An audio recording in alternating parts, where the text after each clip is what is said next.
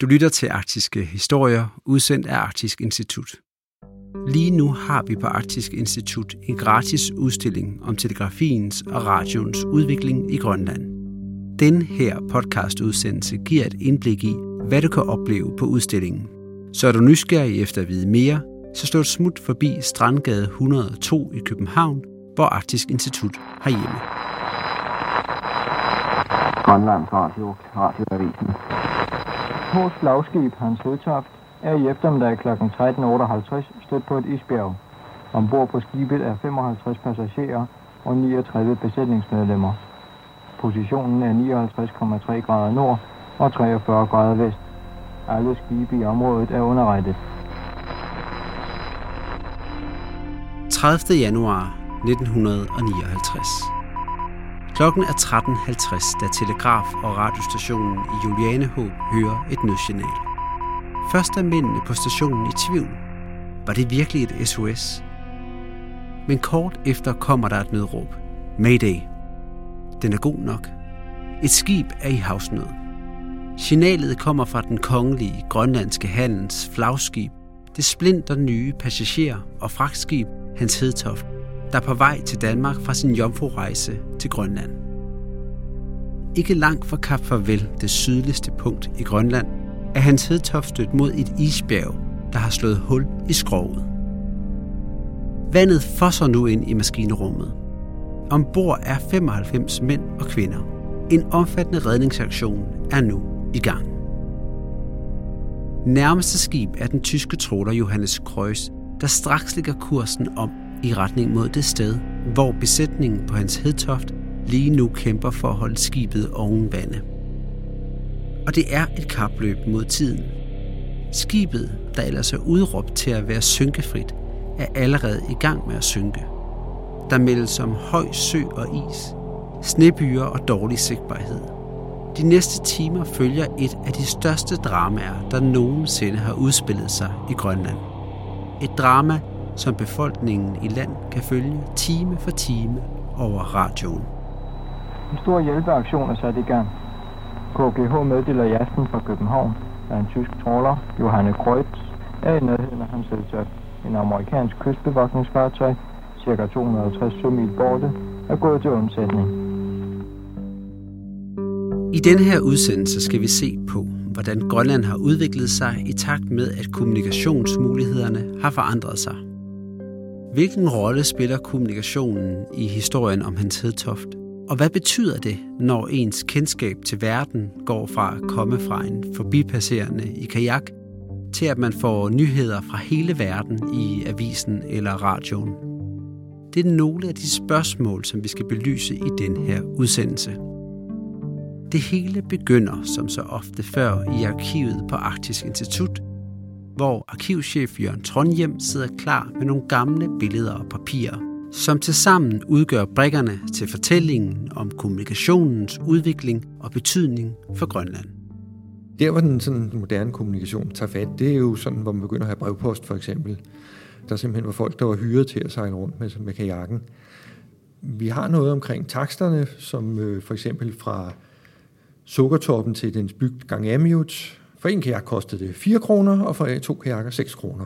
Så, så vi har simpelthen faste takster øh, beskrevet for, hvad det koster at sende, øh, sende tingene afsted. Og, og, og i hvert fald har vi også en beskrivelse af de vilkår, som kajakposten øh, havde fra omkring århundredeskiftet. Øh, de skulle have en dram, nøje afmålt øh, dram, når de nåede frem til stedet, og så skulle de altså afvente, om der skulle post med retur eller videre til næste sted. Så der er nøje beskrevet, fuldstændig som man kan sige, man har i dag med de forskellige budfirmaer og postvæsen osv. Og, og om vinteren, hvor man steder eller steder, hvor man ikke kunne sejle rundt, jamen så har man så for eksempel haft slædeposten, som fungerede fuldstændig samme måde. Man havde faste slædekører, som kørte med, med posten. Mens man i Danmark har bragt posten ud på cykel, er det naturlige alternativ i Grønland kajak eller hundeslæde.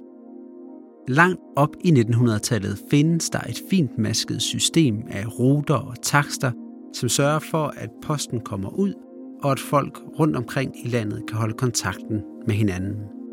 Men et er den interne post op og ned langs kysten, Noget helt andet er posten, som skal sendes mellem Danmark og Grønland.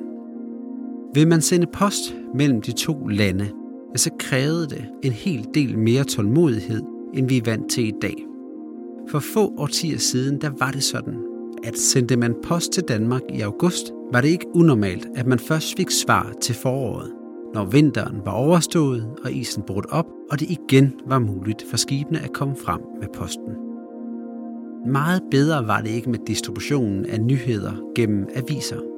Grønland får godt nok allerede i 1861 sin første avis, men den udkommer kun én gang om måneden i Nuuk, og blev så derefter fordelt til resten af byerne på vestkysten én gang årligt. Igen så kan man tale om, at det har krævet ualmindelig meget tålmodighed for grønlænderne at få nyt om, hvad der sker ude i den store verden. Men når læserne så endelig fik avisen i hænderne, ja, så kunne de til gengæld glæde sig over, at det var i farver, hvilket ingen andre avislæsere på det her tidspunkt kunne prale af. Cirka 60 år efter, at den første avis kommer på gaden, får en telegrafbestyrer i Krakadassuaq på Diskoøen den idé, at han vil lave sin egen radioudsendelse. Han bruger sin tekniske viden og det udstyr, der allerede er på telegrafistationen, og udsender det, der bliver Grønlands første nyhedsudsendelse. Han har så godt som ingen lyttere, da der stort set ikke er nogen, der kan modtage hans signal. Men udsendelsen skriver sig ikke desto mindre ind i historien og bliver startskuddet på radioens udbredelse i Grønland. Og det betyder, at han har lavet det, så går der kun et-to år, så begynder man at lave mere formaliseret nyhedsradio fra øh, Godtop Radio, Nu Radio, og øh, med besked med nyheder, man får telegraferet op fra København, fra styrelsen, Grønlands Styrelse i København. Og da der igen kun er ganske få radioer ude, så bliver de typisk telegraferet ud til øh, de store telegrafstationer, hvor de så bliver skrevet ud øh, på papir og hængt op i udhængsskabe rundt omkring. Og efterhånden bliver der også nogle få steder sat højtalere op uden for kolonibestyrens bolig eller telegrafistationen, hvor folk så kan stå og lytte til, når nyhedsudsendelsen den, den kommer. Vi har faktisk også billeder helt op fra 60'erne, hvor folk sidder ude i for eksempel Kuslosvak, den mindst, nordligste bygd på vestkysten, før man kommer op til Melvillebugten, Tule, øh, hvor de mødes simpelthen hver dag kl. 18 i øh, kirken eller skolen og sidder og hører nyhederne. Fordi der var altså ikke private radioer, men der var én radio i bygden. Så det har foregået langt op i tiden. Radioen den gør, at alle pludselig har adgang til nyheder og information fra ind- og udland. Og lidt for simpelt, så kan man sige, at nyheder, som man i Grønland 60 år tidligere måtte vente måneder, ja faktisk år på at få, dem kan man nu høre om i radioen få dage efter, at de er sket. Verden den er altså blevet mindre, og det gælder naturligvis også afstanden mellem Danmark og Grønland. Et eksempel på det er radioudsendelsen Julehilsner til Grønland. Bjørn Andersen, station og Grønland. Du ønskes en rigtig glædelig jul og godt nyt år. Mange tak for blomster og breve. Som bliver sendt første gang i 1932. I arkiverne på Arktisk Institut har vi en af de mange hilsner, som gennem årene er blevet sendt. Vi har en øh, helt korrespondence faktisk fra 50, hvor øh, en ballefamilie, som havde været deroppe, øh, både som præst og som øh, skibsfører, og på mange måder havde arbejdet med Grønland. For eksempel et privat, de sendte til værfsleder Christensen og frue i Holstandsborg, senere til Simjut. Det kunne være for eksempel, kære lille søster Hans og Peter, nu hvor vi sender julehilsner til alle vores kære, skal I også have en lille hilsen. Det var rart at se jer hernede, så vi fik Hans og Peter at se. Alle her på Sundknasten sender de kærligste hilsener med ønsker om god jul og alt godt i det nye år. Det var Angara Jos, der talte. Og det var sådan en typisk hilsen, der blev sendt. Glædelig jul og godt nytår, kære børger. Håber alt som her vel. Nu vender lyset snart, børger. Tak for alt godt. Tænker altid på dig ved melding nord. Kærligt mamma.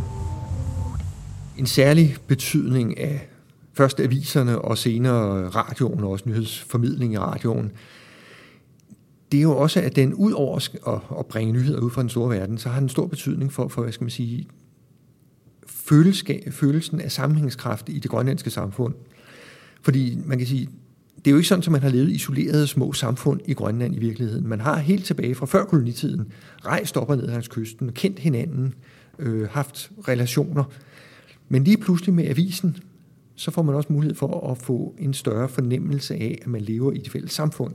Ikke bare på familiebasis, men også, man har nogle fælles forhold i forhold til fangstvilkår, eller politiske beslutninger, og demokratiet osv.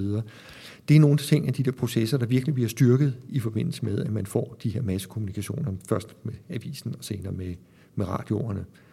Og man kan sige, senere betyder det jo også noget, at når man får nyheder ud fra den store verden, så bliver man jo altså også en del af den store verden, og derfor man bliver meget bevidst om, at det er man også. Man er ikke bare et lokalt grønlandsk samfund, men hænger også på en anden måde sammen med, med Danmark. Øh, og måske også noget af det, der kan betyde noget i forhold også til, øh, at man får nogle af de der sammenhængskraften med, med Danmark på en anden led også. Man får de her julehilsner for eksempel, der begynder at, hvor man får hilsner fra de folk, som har været i Grønland og nu bor i Danmark. Man får det der personlige perspektiv på. Det handler ikke om øh, storpolitik eller selvstændighed, ikke selvstændighed og øh, kolonipolitik og alle de her ting. Nej, det handler lige pludselig om menneskelige relationer. Folk kender hinanden som individer. Der bliver sat personlige navne på. Radio og telegrafi har også en stor betydning i historien om Hans Hedtoft. Gennem hele redningsaktionen er der kontakt mellem telegrafistationerne i land og de skibe og fly, som prøver at nå frem til det synkende passagerskib. Og mens de ude på havet kæmper for deres liv, så følger befolkningen udviklingen i radioen. Hver af de farvande syd for Kap Farvel er i øjeblikket stormfuldt med nord-nordvestlig kuling, der synes at være i tiltagende. Radioavisen vil i aftenens løb så for en yderligere meddelelse om hans hedtogt indløber, kom igen ved programskifterne kl. 19.50, 20.05, Kl. 17.06 beder telegrafisten på Johannes Kreuz besætningen på Hans Hedtoft om at affyre deres nødraketter. Det er nu lidt mere end tre timer siden, at Hans Hedtoft udsendte sit første SOS, og den tyske tråler er nu så tæt på, at de bør kunne se det store skib, der langsomt er ved at synke. På hans hedtoft bliver nødraketterne straks sendt op på himlen.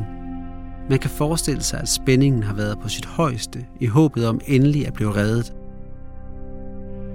Telegrafisten på hans hedtoft spørger folkene på den tyske tråler, om de kan se raketterne.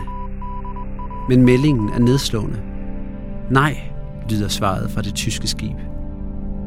De prøver igen, men besætningen kan stadig ingen raketter se.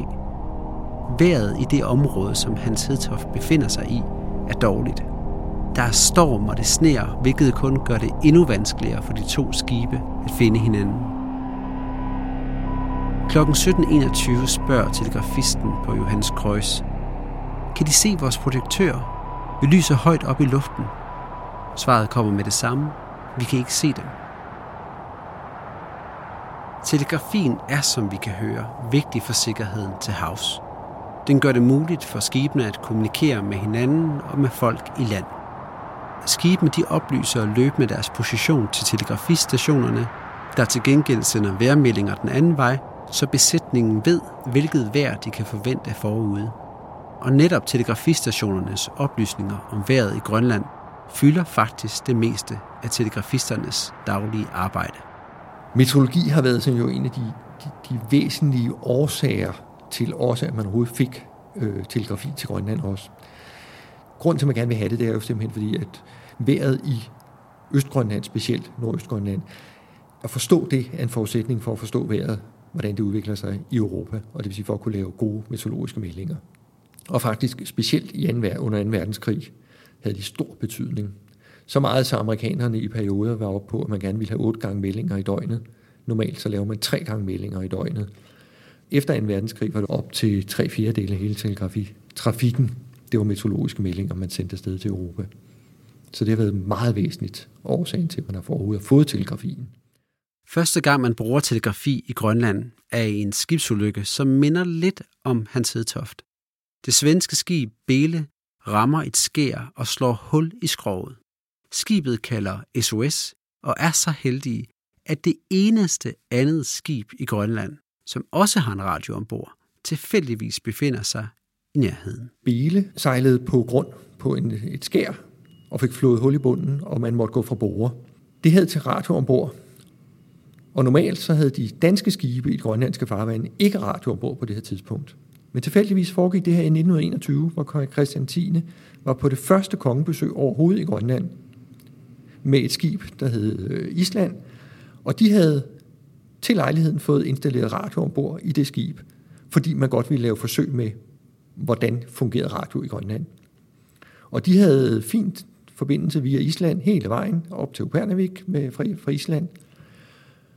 Så tilfældigvis var der altså to skibe i grønlandske farvande med radio ombord i nærheden af hinanden. For det ene var ved Upernavik, og det andet var Umanak.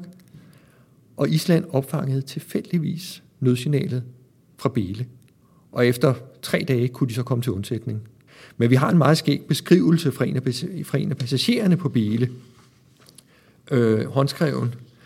Han var på vej i øvrigt på en ekspedition øh, med Lauke Kok, som skulle op og lave en jubilæumsekspedition over Grønland.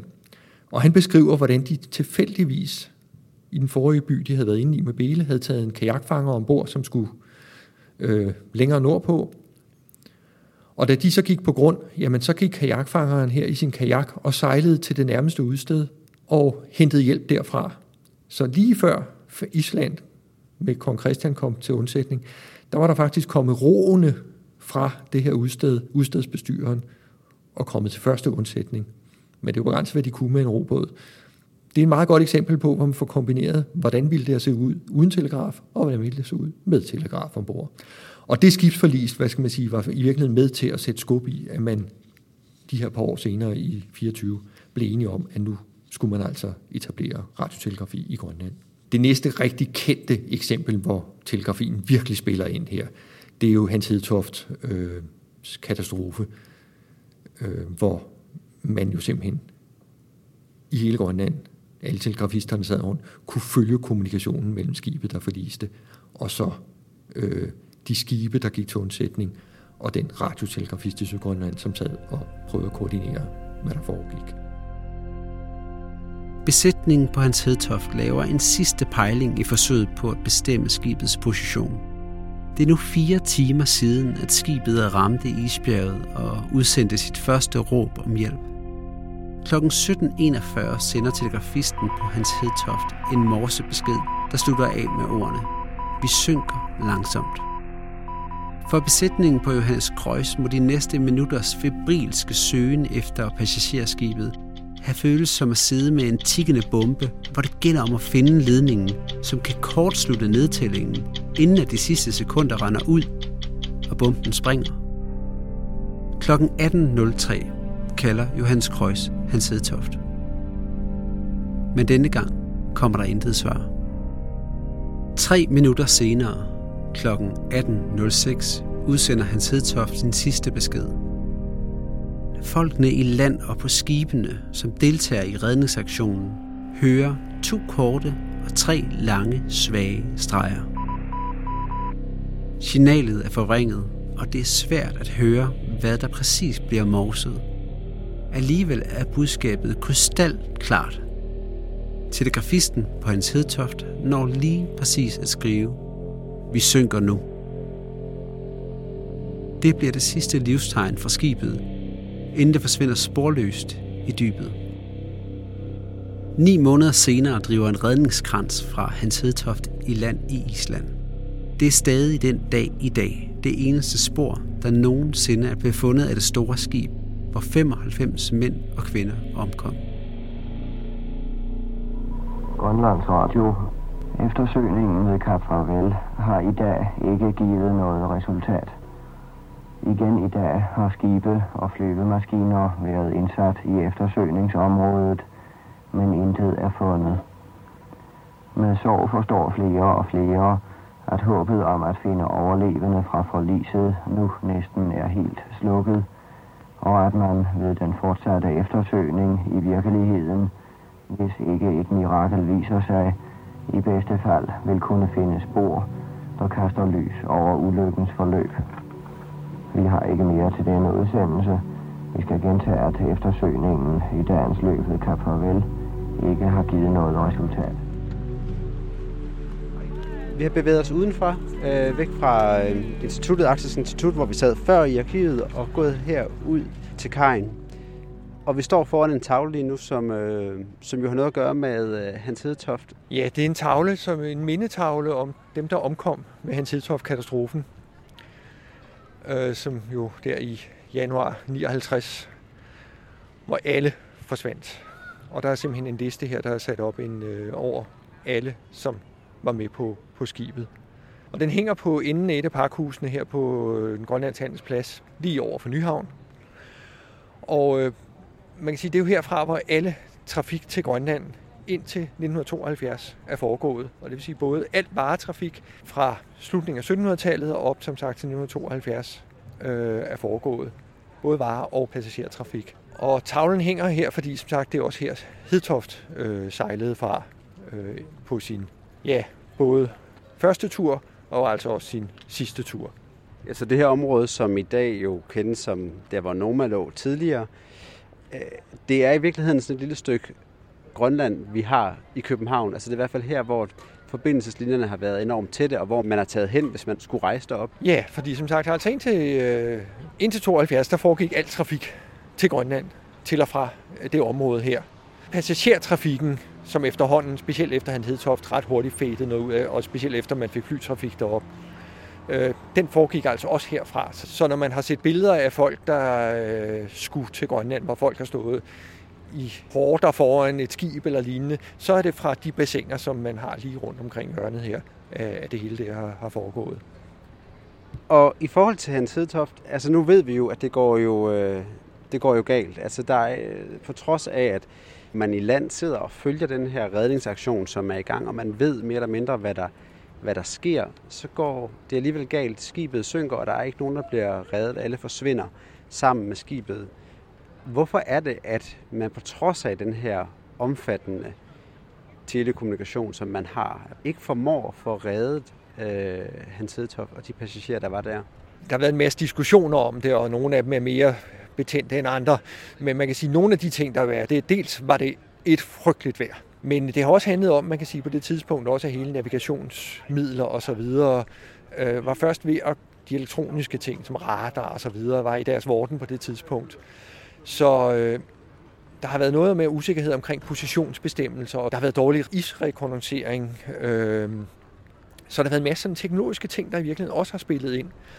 Og det er jo så, man kan sige, noget af det, der er blevet konsekvensen af den katastrofe, at man øh, ret hurtigt efter blev oprettet, for eksempel det hed Iscentralen i øh, Sydgrønland, i øh, Narsarsuaq, øh, hvor man simpelthen med overflyvninger og med indmeldinger fra skibe skulle øh, kunne holde styr på, hvor var der is henne, hvor der var store farlige isbjerge osv. Og plus man ret hurtigt også fik lavet meldepligt for alle skibe i grønlandske farvande om, hvor de befandt sig. Øh, så man hele tiden havde styr på, hvor skibe var henne, og dermed nemmere kunne også sætte en aktion i værk, hvis nu de forsvandt af en eller anden grund. Så det er i hvert fald nogle af de der aspekter, der er kommet ud af det. Og så er der måske også en lille ekstra krølle, man kan tegne på hele den her kommunikation, der var under selve katastrofen. Og det er jo, at den blev fuldt af ikke bare den telegrafist, som sad inde på land og hørte med, men jo også alle de andre telegrafister i Grønland, som overhovedet kunne høre den. Og dermed var det jo også en, tid, en ting, som hurtigt spredtes i lokalsamfundet i Grønland, at man var klar over, at den var i gang, og alle kendte jo nogen, der var ombord. Og lige sådan betød det også, at det foregik via telegrafen. At den foregik også som, hvad skal man sige, den første breaking news historie fra Grønland i danske medier, som man fulgte jo både i radioaviser og i aviserne de følgende dage i Danmark som slags breaking news. Nu taler landshøvdingen. Eftersøgningen efter overlevende fra motorskibet Hans Hedtoft er indstillet. Det nye skib er nu blot historie. Alt, hvad der kunne gøres, er blevet gjort på alle områder ved indsats af modige søfolk og flyvere, udenlandske såvel som danske. Vi er i taknemmelighedsgæld til disse mennesker, ikke mindst til kaptajnen og besætningen på den tyske tråler Johannes Krøj. Æret være minde om passagerer og besætning der mistede livet ved motorskibet Hans Hedtoft forlis ved Kap Farvel.